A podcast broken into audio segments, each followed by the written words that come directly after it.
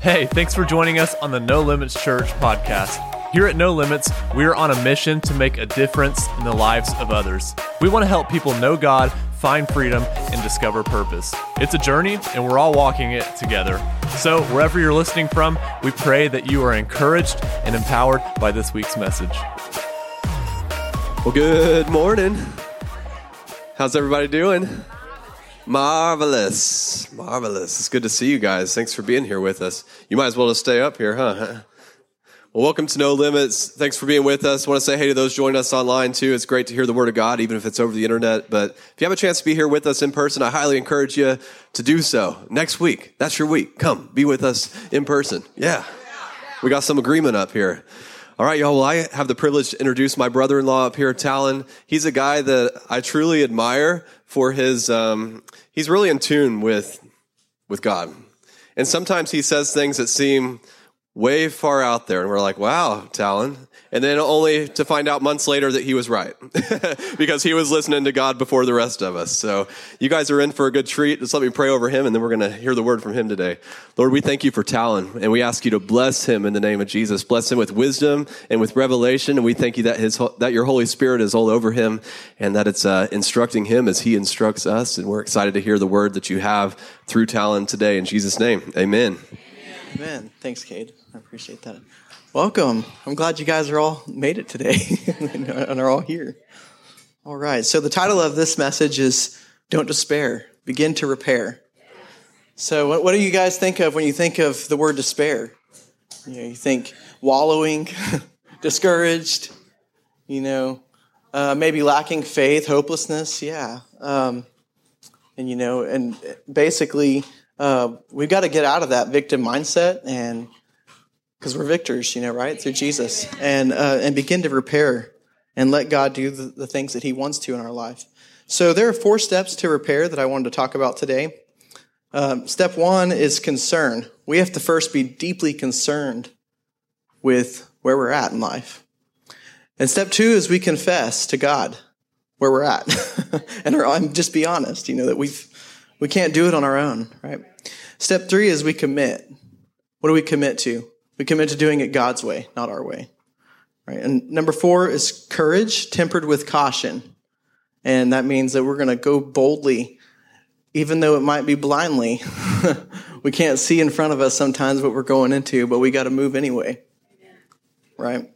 And uh, so that's where caution, putting on our armor on, comes in place.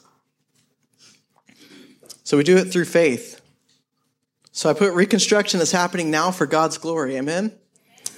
So everybody just say this with me. Thank you, Jesus, for removing anything hindering my development, freedom, and restoration. Amen. Spirit, soul, and body. Last week, Chris Rose spoke about pride and its ugly cousins, right? for you guys that were here. And he also mentioned being stuck at age 12 for like 20 plus years. I was very, very similar as I stopped aging spiritually from like age 12 until I was 24, 25. And I felt like I just wallowed in that place of despair, right? So I believe it's different for everyone. If you felt stuck, it doesn't have to take you as long as Chris Rose or even I to grow. When I think of pride, I think of Leviathan in the Bible, but that's another sermon. So if you want to know more, just read the book of Job. But you can pray against Leviathan and see pride begin to dissipate from your life. Rahab was a helper of pride alongside addiction, sin, and I believe another helper of pride is the spirit of arrested development. And all of these things work together to block spiritual growth. And we know there's more that stop spiritual growth, though, like burdens, yokes, strongholds, chains, walls, enemy lines or walls, and broken down gates that act as barriers in front of us, impeding our progress. So, a recap real quick. This is like part two of last year's sermon because last year it was in May. I got up here and I talked about letting go and letting God. And um, I talked about taking responsibility for ourselves and where we are right now in life, softening our hearts and surrendering, surrendering ourselves to God's will. I talk, talked about stop trying to do things our way, right, and choose to do it God's way. Not try to fit Him into our box of who we think Him to be, but, uh, you know, that's idolization, but instead, uh, to actually learn who he is and to build that intimate relationship with him, to really know him. Um, I talked about escaping sin, which is uh, Egypt in Hebrew kind of represents sin, and the plagues rep- represent the results of our sin. I talked about forgiving and breaking the yokes of bondage off of our life, releasing bitterness and the burdens to Jesus, and, and asking Him for His yoke and His burden, which is easy and light. I talked about replacing our complaints with being grateful and content. And sometimes that's hard to do when you see your neighbor and they look like they're doing way better than you. right? It's hard. Uh, that's the comparison trap. So we don't fall into that. Um, I briefly mentioned how we might have to march around rejoicing as the Israelites did in the book of Joshua around the wall of Jericho until they had an attitude adjustment. And some of us need to do that. we need to go from our place of dread, victim attitudes to joyful, victorious ones. And once we've entered the promised land and fully possessed it, how do we keep the enemy out? Or another way to ask this is once we've cleansed our house or temple, we've swept it and it's in order, how do we keep the enemy from trying to move in on us? We build walls and fill the house with family and blessings so that the empty space is taken up, no vacancy, right? The Israelites and Nehemiah couldn't move around the city when working to build if the gates were broken down in front of them. Let me put it into a few perspectives to help you understand it more clearly. You can't go into a room if the door is shut or broken, and you can't drive around the city if the intersections are broken up and in need of repair, right? How are you going to get to work if the intersections are broken up? They must be repaired so we can work and build. What is the most important first step to building a house? That's right. Foundation. And therefore, thus says the Lord God Behold, I lay in Zion a stone for a foundation, a tried stone, a precious cornerstone, a sure foundation. Whoever believes will not act hastily. So Jesus is the chief cornerstone. And that's the most important part of our foundation is having that cornerstone in place. It, it makes all the other bricks fall into place. So here's a couple of scriptures. Now, therefore, ye are no more strangers and foreigners, but fellow citizens with the saints and of the household of God, and are built upon the foundation of the apostles and prophets, Jesus Christ himself being the chief cornerstone, and in whom all the building fitly framed together groweth unto an holy temple in the Lord, in whom ye also are builded together for an habitation of God through the Spirit. So those other bricks that we saw, that's, that's us. And come to the Lord Jesus, the stone that lives. The people of the world did not want this stone, but he was the stone God chose, and he was precious. You also, like living stones, uh, are you are also like living stones. So let yourselves be used to build a spiritual temple, to be holy priests who offer spiritual sacrifices to God. He will accept those sacrifices through Jesus Christ. So when we speak out the, uh, loud the word of God, whether to a person in, in encouragement or during a time of prayer for them, we're truly loving them and building them up. And there are many types of prayer. I'll go into just a few in a moment. But in the beginning was the Word, and the Word was with God. The Word was, was God. And he that loveth not knoweth not God, for God is love. So that's basically saying the Word is love. God is love, right? So, some different types of prayer. It's not an uh, all inclusive list. Uh, I just wanted to help you guys get your wheels turning this morning. Um, everything you can think of from your mind and heart, ongoing conversation with God, attitude that you stay in all day when you're sleeping while the Holy Spirit intercedes on your behalf, even you know while you're asleep. Um, when you speak in tongues, standing in agreement on God's word and promises, uh, praise and worship, those are both acts of prayer books with prayers that have scripture references to where they came from, private fasting and prayer, prayer through action, and inclusive or corporate prayer. So there's many different types of prayer, right? Prayer is just um, speaking God's word. So let's talk about loving ourselves first by praying God's word over our lives so that when we get the beam out of our eyes to see clearly how to help others move that splinter or the splinters that we see, um, you know, we're actually ready to help them instead of making them feel condemned. Uh, you can't pray God's word over your life if you don't make a habit to consistently read it. so this can't this can be difficult to do, especially when starting out. You may not know where to begin or how to begin, and you may lack the confidence you need to go out about it in a way that you feel comfortable with. Whatever the barrier may be, I don't want you to allow it to stop you from pursuing God with all your heart any longer. So today, I want to help you remove some of those barriers. Amen. God's word is full of hidden treasure. What, what treasure, somebody might ask. Um, we're going to look at a few. How much better is it to get wisdom than gold, and to get understanding rather to be chosen than silver? If thou seekest her as silver and searchest for her as for hid treasures, the fear of the Lord is the beginning of wisdom, and the knowledge of the holy is understanding. And because of him you are in Christ Jesus, who became to us wisdom from God, righteousness and sanctification and redemption. And then he said, I am your exceeding great reward. So he is our treasure. Wisdom, knowledge, understanding, that's treasures.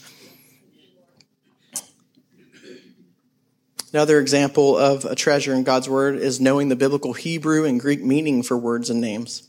Right? One of the best things about finding treasure is the adventure you go on to find it, right? Normally, we wouldn't even go on a treasure hunt without both a guide and a treasure map. A few, a few years back, I asked God, now that I know that your word is the ground filled with hidden treasures and understand that the Holy Spirit is my guide, there has still got to be a map. You know? um, and I just was looking for that map. And uh, I mean, we have concordances, lexicons, commentaries, and other tools and resources to help us with our search, but those are part of the gear that goes along with your protective wear, right? Having a guide and being equipped with gear is still different than having a map. A guide will lead you and help you interpret the map. However, we need a map to help us find people where they are at along in their spiritual journey and help them best we can through prayer, encouragement, and displaying God's light to them. And we do this when opportunities become available, right? If we're obedient. the gift of discernment can be a helpful tool as well. I began searching the Bible for that map, and I believe that I found it in Ezra and Nehemiah. Uh, a couple of examples I listed up here Ephraim and Manasseh, they were brothers, and I'm sure you guys have already read most of the slide there, but um, his name meant twofold increase or doubly fruitful. Um, and her, Manasseh's name means uh, make to forget the past toil and pain that we've gone through.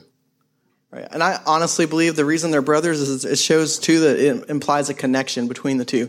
If you forget your past pain and toil, you'll automatically become doubly fruitful as a result. So let's pray this uh, real quick. Lord Jesus, I ask you now for the blessings of Ephraim and Manasseh, and I receive them now in your name.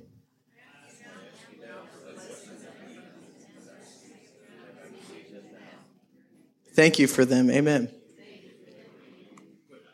All right, so this is a map that I found, and it's in. And it's kind of hard to see. Some of you guys might be able to see what it says, but I'll read it to you guys. So there's ten different gates I want to focus on today, and this is the map of Jerusalem. And basically, when we first ask Jesus into our hearts, we come to over here to the sheep gate. It's on this side. And we're on the outside of the wall. We're not on the inside, right? But we're, we're traveling around trying to build the wall. Okay, and so we're at the sheep gate. We go through, um, you know, a little bit of time. We're born again. We're baby Christians, right? And we're getting bottle fed milk and people are changing our diapers. Hundreds of people are helping us and caring for us, right? And we go to this place called the fish gate. And that's when we really get excited and pumped up about God and we start inviting all of our friends to church right? And we do really like really good at inviting people to church compared to some of the seasoned Christians. They're not even inviting anybody anymore, right? Um, and then we get to the gate of Shana or the old gate, and that's where we start learning the things of old, you know, the truths of old Jesus and how he's never changing. He's always the same today, yesterday, and forever. Um, and then after that, we pass the gate of Ephraim, where God makes us fruitful. Um, but then we go down the broad wall to the Tower of the Ovens. And what that means is we start getting tried. And we reach the valley gate. We all know the valley of the shadow of death, right? Even though we go through the valley of the shadow of death, we will fear no evil. That's that valley right there. Um, and then after the valley gate, there's the dung gate. And that's where you get rid of all the rubbish and everything that you just came through in that valley. And then right after the dung gate is the fountain. And that's where, if you had God's word inside you, right, it's a, like a river flowing. It'll flow up out of you and spring forth speedily. And start, you'll start speaking God's word like never before, getting rid of that rubbish and getting cleansed. Uh, then we go down the stairs of David. I, I see that as a decline of our pride, humbling ourselves. And we go to the uh, past the buttress, the projecting tower, and then we get to the water gate where we start reading God's word again. Usually, you know, the fountain gate, the water gate, those kind of go hand in hand, reading God's word, speaking it out loud. After that, we get to the horse gate. That's some spiritual warfare.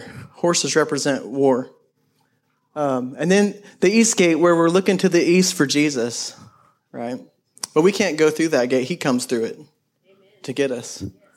After that, there's the muster gate or the inspection gate, and that represents uh, maybe down here on earth for us inspecting ourselves. But when we get to heaven, that day of judgment, when He inspects us.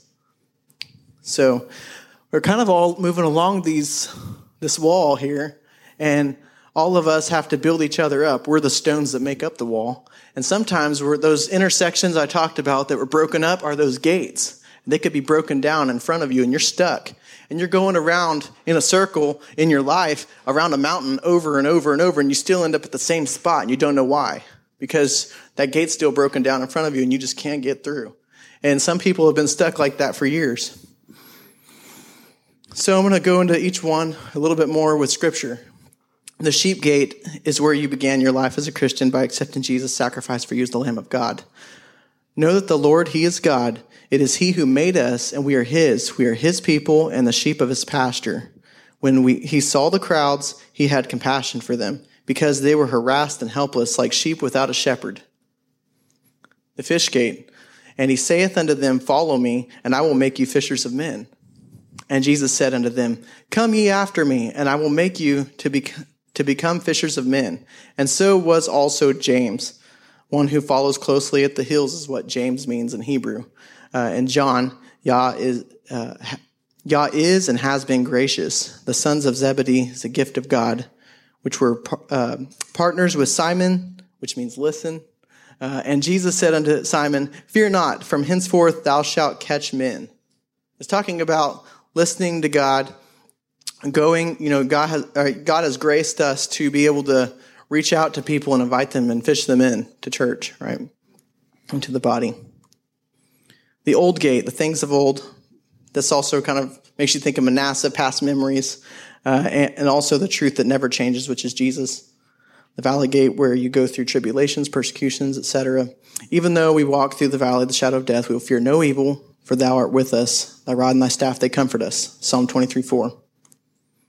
And the dung gate, this is where you get rid of that rubbish like I was talking about. If you Google search dung gate, the scripture, this, this gate's unusual name derives from the ref- refuse dumped here in antiquity, where the prevailing winds would carry odors away.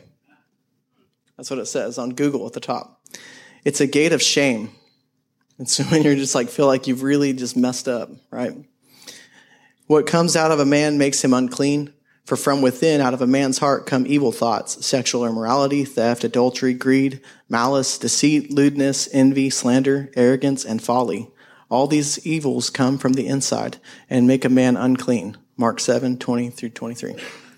And he raiseth up the poor out of the dust and lifteth the needy out of the dunghill. So, you know, there was a, uh, once you go through the dung gate, there was like a little valley. Um, they call it Hinnom which uh, actually means like Hades or hell. I was reading, but um, there was a big dunghill where when you got rid of that rubbish, it got piled onto that dunghill, and so you know, you even people might be stuck at the dunghill in their lives, you know, not just the dung gate. The fountain gate, having gone through all that rubbish, the fountain gate is real close to the dung gate, if you noticed on that map, and there was a really sharp turn right after the dung gate. Um, and that's where you take a, you know, that sharp turn back uh, away from what you were doing before and you turn to God. Jesus said, Whoever believes in me, as the scripture has said, streams of living water will flow from within him. They spring forth speedily. He then moved directly to the fountain gate. It is time to move to the fountain gate, to seek God for your restoration of uh, the covenant promises, to restore Israel, which is believers in praise. That's what that means, or Jews in praise it is time to pray for the Holy Land to become holy again. Amen. The water gate's a picture of the Word of God and its effects in our life. Ephesians 5.26 states, having washed her by the water of the Word. Psalm 119.9 states, it is only through God's Word that we can be clean. Amen. And some of you guys are sitting here right now thinking that you've messed up too much for God to get rid of your rubbish. But that's not true. I just want to tell you, God can give you a new spirit. He wants to, and a new heart. And so, whatever um, decisions you made in your heart at the time of your ignorance and your sin, um, God doesn't care about that. Just turn to Him now, and He'll give you a new heart. It is no coincidence for this gate was located next to the fountain gate, as the two often go together, right? Like I mentioned before, the Holy Spirit is the one who makes the Word of God alive to us personally, allowing cleansing, encouragement, and direction to take place in our lives. The horse gate was close to the king's stables, and the men of Jerusalem would ride their horses out of this gate to war. Nehemiah 328. The horse gate speaks to us of warfare as horses were used in battle and became a symbol of war. Revelation 19:11 I saw heaven opened and behold a white horse and he that sat upon him was called faithful and true and in righteousness does he judge and make war. Spiritual warfare is a requirement of every Christian because we are all in a battle whether we know it or not. It is also interesting that the horse gate follows the water, uh, the word, uh, gate, for as the word goes forth, the spiritual warfare increases. The east gate is located on the opposite side of the Mount of Olives. To me, I think about, you know, having our oil in our lamps. I think of the Mount of Olives, you know, that's some, and Jesus coming through that east gate. We need to make sure that we're ready. The gate that looked uh, toward the east, and it was shut. The Lord said to me, This gate shall be shut, it shall not be opened, and no one shall enter by it, for the Lord God of Israel has entered by it. The east gate opens and looks toward the Mount of Olives, and we know that when Jesus returns, he will return to this mount. He will then enter Jerusalem by the east gate. The east gate then speaks of the return of Jesus Christ for our Christian life. It shows us of our need to live with his hope and to long for his return. A specific crown is even given to those who do this. 2 Timothy 4 8, if you want to look at that. The inspection gate, also known as the Mifkad gate, the word in Hebrew has a military connection, and according to tradition, it was at this gate that David would meet uh, his troops to inspect them. And the final gate is the inspection gate, right? That's where we get up to heaven and uh, he examines our lives by, and, or the Lord examines our lives. And this occurs in this life as indicated by Paul in 1 Corinthians 4 4. For I am conscious of nothing against myself, yet I am not by this acquitted. But the one who examines me is the Lord. The ultimate fulfillment is at the uh, Bema seat of Christ, as spoken of in 1 Corinthians 3.10 through 15, 2 Corinthians 5.10 where our lives are inspected and rewarded appropriately. In our Christian experience, we should be living with this in mind. We are called to live our lives with eternity in view and caring more for the things of eternity than the temporal that we see around us. Because everything around us can change, but Jesus never changes. So I got these four next slides. There are prayers over the gates. I want us all to pray. I'm going to repair the gates of our lives so that we can actually start uh, flowing through them to the people that are on the other side that are hurting, that need us to help them build. We can't even get there unless we repair those gates. And the Holy Spirit wants to flow through those gates in our lives spiritually to make us more effective as well. So if you guys want to pray this with me. Through Jesus, let me possess the gate of the enemy. Establish the gates of praise in my life. I release battering rams against the gates of hell. The gates of hell cannot prevail against me. Let the gates of my life and city be open to the King of glory. Open to me the gates of righteousness that I may enter in. Strengthen the bars of my gates. Break the gates of brass and cut in sunder the bars of iron. Open before me the gates that I may go in and receive the treasures of darkness and hidden riches of secret places. I rebuke every enemy in the gates. Let all the gates of my and city, my life and city, sorry, be repaired through the Holy Spirit. Let the valley gate be repaired. Let the gate of the fountain be repaired. Let the sheep gate be repaired. Let the fish gate be repaired. Let the old gate be repaired. Let the dung gate be repaired. Let the water gate be repaired. Let the east gate be repaired. Let the waters flow through the utter gate into my life, past my ankles, past my loins, and past my neck. Make my gates of carbuncles. My gates will be open continually to receive blessings. I command the north gate, the south gate, the east gate, and the west gate to open in my city to the King of glory. I rebuke all enemies that would stand at the gates and try to stop salvation from entering in. I pray for the apostolic gatekeepers of my city to arise and take their place. Let the gates of my life and city be shut to uncleanness, witchcraft, drugs, perversion, and wickedness in the name of Jesus. I pray for the gateway cities in my nation to become gateways of righteousness and not iniquity. Lord, raise up Bethel churches that will be the gate of heaven. Lord, raise up apostolic gate churches that will usher presence and revelation into my region. Amen. All right, that's all I had, guys. Thanks.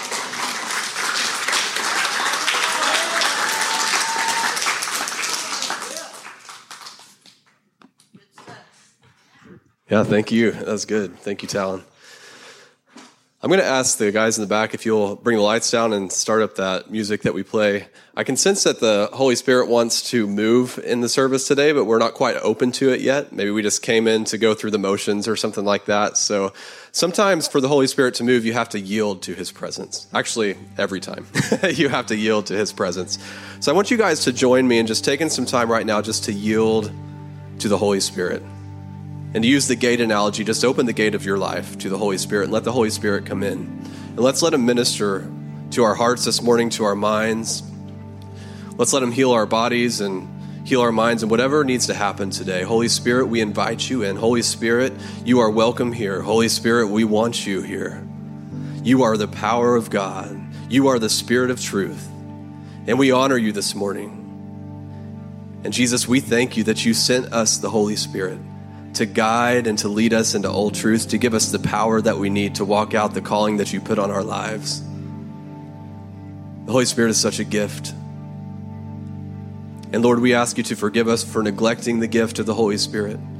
We ask you to forgive us for resisting the gift of the Holy Spirit. We ask you to forgive us for quenching the Holy Spirit, for grieving the Holy Spirit. And right now, we step into complete forgiveness. We're not going to look behind at what we've done wrong. We're going to look forward and we say, Holy Spirit, you are welcome.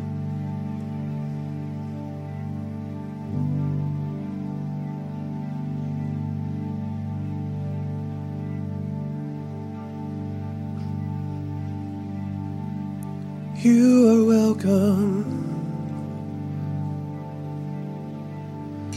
You are welcome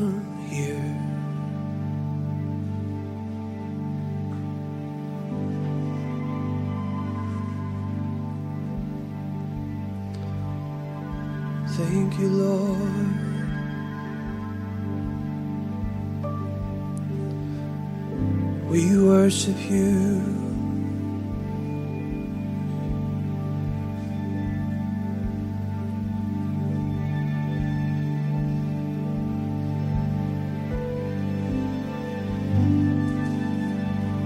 Right where you sit, go ahead and begin to honor the Lord. Just thank Him.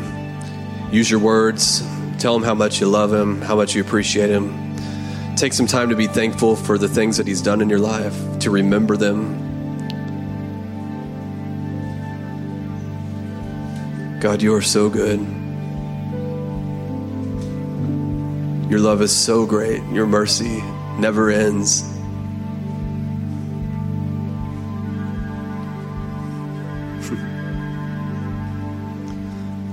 Hallelujah.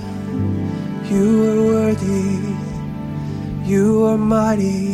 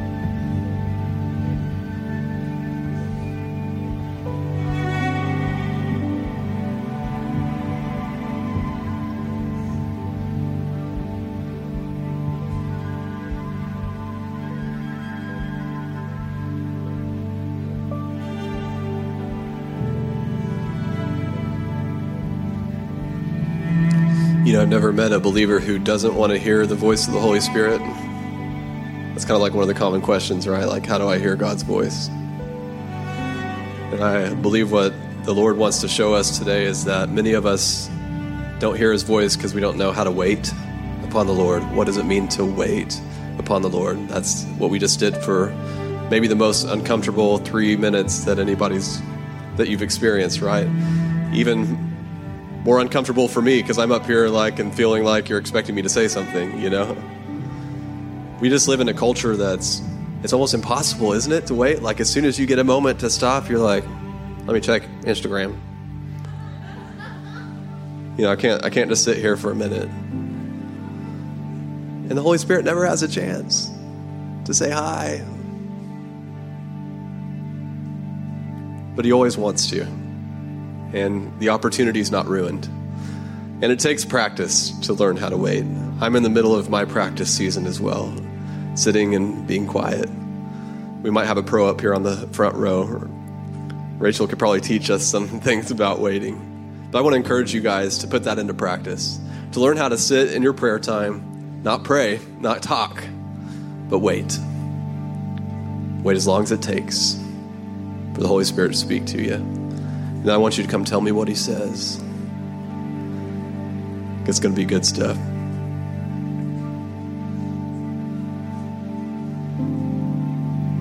Lord, we thank you that you're not in a hurry, that you're not looking for us to perform. you're looking for relationship. Your arms are always open. We're just usually too busy running to sit down and to nurture that relationship. Holy Spirit, I ask that you nudge us or maybe even slap us when we're going so busy. Slow us down and remind us of this moment that we had.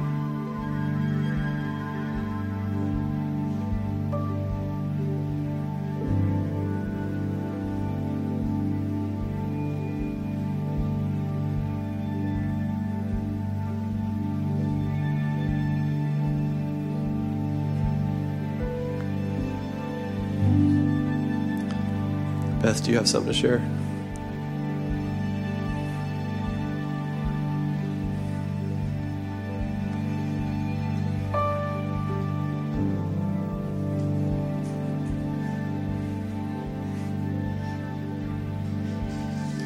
So, as we were being quiet and honoring the presence of the Lord, like Cade said, He'll speak to you if you're open for it. All right, close your eyes with me because it was a picture. That's usually how God talks to me. I literally saw a person. I'm not going to say which gender, but I saw a person. They were literally stuck in quicksand. And the more I saw this person move, the harder they tried. They were trying. They really were trying with literally everything within them. And they were strong. They were trying so hard. But the more they moved, the deeper they were stuck.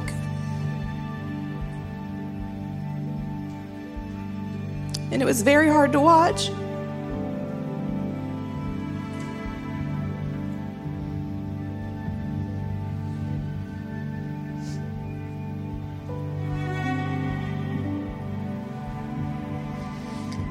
But the more I sat there and I was like, God, why are you showing me this? This is terrible. It's like it's like more light kind of like came to the scene and and the scene kind of got bigger. And there was a figure standing right next to this person that was literally in the quicksand. It's almost like this figure, like it was God Himself with His feet right in it. And He was just watching this person. I was like, God, you know, like save him. Like, what's what's wrong with you? Do something.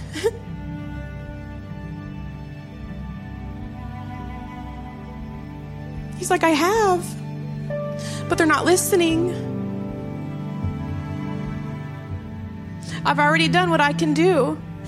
And I feel like Jesus and I were kind of having this conversation as we're literally watching this person in quicksand.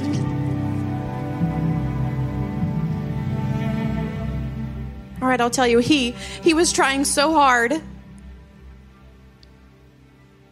The more he moved, the worse it got. I was like, God, you really need to help them. Isn't that your job? Isn't that your, aren't you supposed to do that? And I just felt like his sweet presence just like kind of touched my shoulder. And then all of a sudden, this peace came upon me. Because I'm a person, I like to fix people. I, it's really hard for me to watch somebody struggle to like, like a real struggle, not like a facade thing. I can usually see right past it, but they were really trying really hard. And I saw him and I saw his family, and everybody around him was completely suffering. But he was trying so hard, and I was like, God, why don't you do something? And when as he put his hand on me, he says, I have, but they're not listening. It's like, well, can you make him listen? Can't you do something? can't you make him listen? He said, No, baby, I can't.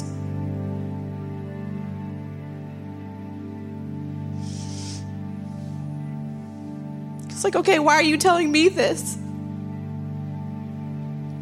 He said, because Kate's going to look at you. and you have to go up to that stage that you love so much. because that person is actually in this room, and I'm not going to call you out. This is between you and God. But you came here today, you've been here before, but you're desperate for an answer because you literally, I saw you, you are literally trying everything. And you are drowning in quicksand, and God's saying, I'm here for you if you will just listen to me. If you will listen to me if you get quiet and you listen. And so when I got quiet, I was like, okay, if I was this person, what would I do? I just kind of sit there and be quiet. He said, the answer is in the morning. The answer is in the morning. It's the only time that he's going to have time to himself. The answer is in the morning. If you really want an answer, it's in the morning. Don't wake anybody else up. You, you get up and you seek me first thing in the morning. I have something for you. I have your way out. No more excuses. You weren't listening. Now he gave me a vision. And it's to help you. It's not to condemn you, but it's to help you.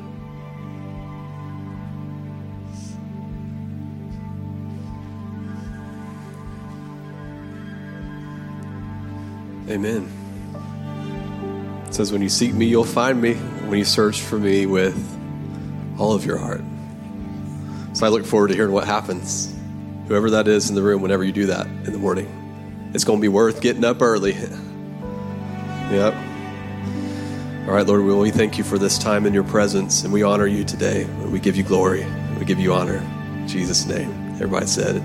Amen. Amen. Go ahead and bring those lights back up. Check this out, y'all. I got my like rough copy of this book. And you'll, for people who don't like to read, you'll be glad to see how small it is. You can read it in less than an hour. And I'll be honest with you, when I finished it, I'm like, God, is that long enough? Like, is, is that long enough? And I really struggled with that. I think that's just something the enemy was trying to use to get me to stop from moving forward.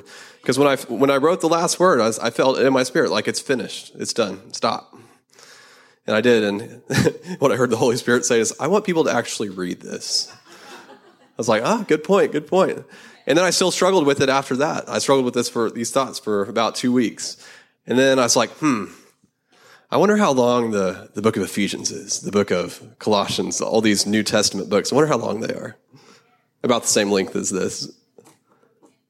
I guess God doesn't need a 30,000 word novel to get a word across to somebody. So I'm excited. So now I got to send this off to the actual printer to get an actual printed copy done, see how it turns out. And if it's good, then my goal is to get it out there by September. So there's still many steps that need to be taken, like setting up the website and things like that. But it is well on its way, and I'm excited for how God's going to use this book. Amen. Oh, I got a subtitle for it too. It's Your Guide to Real Christianity. Let me just read the back of it to you. The woke church is a counterfeit. It has great influence, but no power. It attracts crowds of spectators, but produces no followers of Jesus. It puts on a great performance, but everyone goes home to life as usual. But what if the woke church woke up? That's exactly what's going to happen, and the revival that breaks out is going to be unlike anything we've ever seen. You see, the woke ideology is nothing more than empty human thinking. Let me refer you to the words of the Apostle Paul. when he says, Don't let anyone capture you with empty philosophies and high sounding nonsense that comes from human thinking and from spiritual powers of this world rather than from Christ. This book is your guide out of the woke church and into Jesus' church. I'm excited. All right, y'all. Well, a few weeks ago, I shared with you how living in the promises of God is always a partnership. You guys remember when we talked about that? It's always a partnership. We do something, and then God does something in return. For example, in Deuteronomy 28, God says that He will bless us in the city He'll bless us in the field. He'll bless us when we come in, bless us when we go when we go out. He'll cause our enemies who rise up against us to be defeated before our face. They'll come out against us one way and flee before us seven ways. That's a good promise. He will give us land. He will bless the land and he'll give rain to our land in its season. Any farmers out there want some land? Man, Deuteronomy 28 is the place you need to go. And these are big promises. They're awesome promises, but it's a partnership. So what's our part? God tells us exactly what we need to do to receive those blessings in the same scripture when he says, All these blessings shall come upon you and overtake you because you obey the voice of the Lord your God. That's it. Be obedient. It's what he's asked us to do. All those things that are good for us, anyways. He's like, Yeah, do those things, and the blessings are going to overtake you. And then in Malachi 3, God promises us to open up the windows of heaven and pour out a blessing so much that we can't contain it. But it's a partnership. What do we do? What's our part to play in this blessing? Well, he tells us in the same scripture. What does he say? Everybody's favorite scripture in the church. Bring all the tithe into the storehouse. So give the first 10% of our income to God through the church, not just sometimes, but all the time. And that's our part to play. That's it, y'all. He says, hey, you guys keep 90%. Just give me back 10%. I'm going to open up the windows of heaven and pour out so much blessing you can't contain it. I don't even know why we fuss about that scripture. I mean, that is a sweet deal. Anthony, what do you think about that? That's a pretty good return, isn't it? So, my question to you today is Have you taken advantage of the partnership? Are you leaving the blessing on the table? Are you leaving that Deuteronomy blessing on the table by not being obedient to what the Lord has asked you to do? Are you leaving the windows of heaven blessing on the table by not doing what the Lord asked you to do and give 10%? So I encourage you to partner with God. Do what He asks you to do because it works every time. I call this radical obedience. When you find something in the Word, sounds kind of crazy, just do it and see how it goes because it's going to work out for you. And if you're ready to give today, uh, and you're giving by cash or check, just raise your hand and one of our ushers will bring you an offering envelope. You can also give online anytime at nolimits.fyi. Tap the giving button there, it'll get you where you need to go. Thank you so much for joining us, and a special thanks to those that give in to our ministry. It's because of your generous giving that we're able to lead people to Jesus and make a difference all around the world. If you're ready to give, head to your browser and type nolimits.fyi into the address bar. And if you were encouraged by this podcast, then hit that share button and pass it on so that others can be encouraged as well. Or you can even take a screenshot and share it on your social stories. Thanks again for listening. Now let's go make a difference.